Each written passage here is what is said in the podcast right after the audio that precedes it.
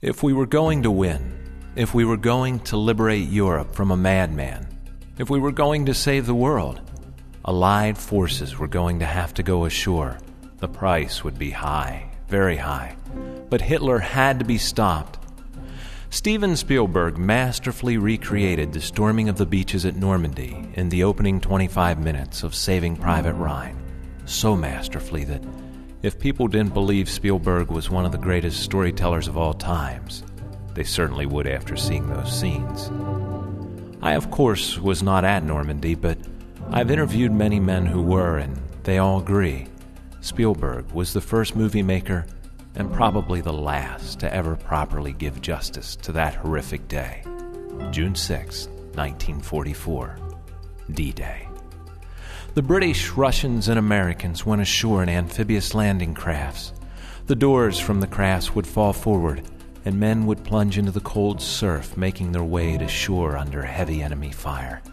Many were shot dead before reaching the beach, hence the term dead in the water. A landing craft led by Britain's Lord Lovat and containing his Green Beret commandos, the 51st Highlanders, struggled ashore.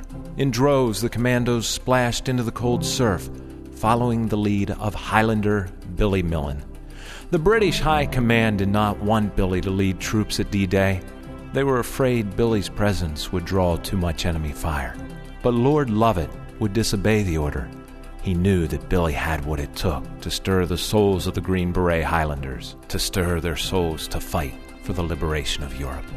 He knew that set to the music of 21 year old Billy Millin's bagpipes, the Highlanders would fight to the nth.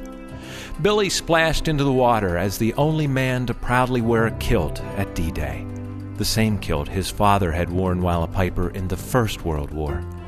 Billy didn't wear a helmet. Instead, he proudly donned his green beret. As his fellow commandos, many falling dead, captured the cliffs, Billy played the road to the Isles. The British regrouped and moved forward toward their inland orders, reinforcement to the Americans at Pegasus Bridge. The Americans, under heavy fire, could hardly believe their eyes or ears as they watched Billy Millin and his bagpipes, with Lord Lovat at his side, leading the Highlanders toward their position. Ignoring the bullets smacking the ground directly in front of them, Lord Lovat and Billy, with the Highlanders, moved steadfastly forward. As they reached the bridge, Lord Lovat humbly apologized to his American allies. Oh, I say, would you be good chaps and forgive us as we are shamefully several minutes late?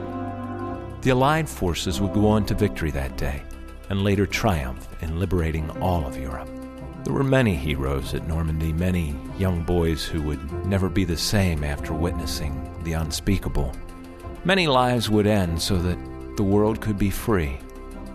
In January 2001, Billy Millin donated his kilt, his bagpipes, and his Special Forces Green Beret to the National War Museum of Scotland. In 1995, he played the bagpipes at the funeral of an old friend the stirring of Billy's music brought hauntings of heartache and yet feelings of pride. No words could say what Billy Millin's bagpipes could as he played at the funeral of his old friend and wartime commander, Lord Lovat. At the time of this writing, Billy Millin, who played himself in the 1962 film The Longest Day, is alive and well and living in Scotland. He is 79 years old. I'm the American Storyteller.